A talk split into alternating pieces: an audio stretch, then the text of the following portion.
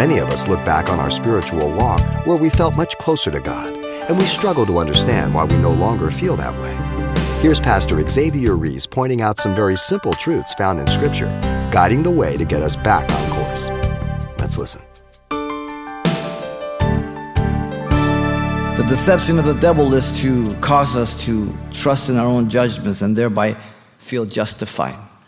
Psalm 139, 23 through 24 says, I know in part, so I am have to pray that God search my heart and know my heart and try me and see if there be any wicked way within me and lead me in the way everlasting. Because I can't trust myself. Lord, search me. I'm to examine, but not be rested in that. Lord, if there's something, you tell me. And how often have we done it? We think we're riding that, and all of a sudden we're sitting in a Bible study and God nails us. Or we're driving on the freeway and God speaks to us. We have a fight with our husband, our wife, and we're driving. We think we're all squared away and all around that, and all of a sudden the Lord says, You are a jerk. Well, the things that proceed out of our mouth come from our heart, they defile us. Out of the heart proceeds evil thoughts, murders, adulteries, fornication, thefts, false witnesses, blasphemies, Jesus said in Matthew 15, 18 through 19. The judgment of ourselves is not only commanded, but essential for ongoing fellowship. Do you realize that? 1 Corinthians 11, 28 and 31, he'll deal with those Christians who were partaking of the Lord's Supper unworthily. He made some of them sick, and he took their life on the other hand, too. 1 John 2, 1, my little children, I write these things that you do not practice sin. When you stumble, you have Jesus Christ the righteous to make intercession for you. When sin comes into your life as a Christian, it's like your cell phone when the battery goes dead. Nothing coming in, nothing going out. Psalm 66, 18 says, If you regard iniquity in your heart, God will not hear you. Psalm 59, 1 and 2. God's hand's not short that it cannot save, neither is his heavy, his ear heavy, it cannot hear, but your sins have separated you from God, and he turns his back on you.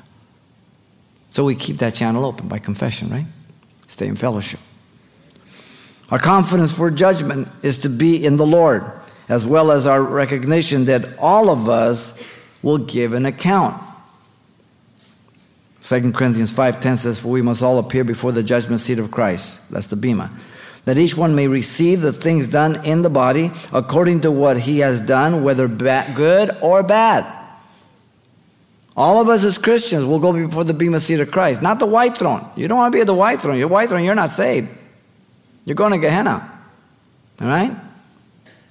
This is the Bema seat of Christ we're talking about. The word faithful means one who is reliable, trustworthy, dependable, and honorable. Those are dirty words in the world today. You don't hear them. And you don't hear them in the church often today. Hebrews 4:13 and there is no creature hidden from his sight but all things are naked and open to the eyes of him with whom we must give an account. So we live differently. We act differently we know one day we will see Jesus Christ. You've been listening to Simple Truths with Pastor Xavier Reese, a daily devotional of the enriching and precious truths found in God's Word. We appreciate you listening each weekday at this time, but you can hear this program again by following the radio listings link at CalvaryChapelPasadena.com. For more on the other ministries at Calvary Chapel Pasadena, visit our website. There you'll find information about weekly events Pastor Xavier's messages, even online booklets in English and Spanish. It's all at CalvaryChapelPasadena.com. Simple Truths is a radio ministry of Calvary Chapel, Pasadena.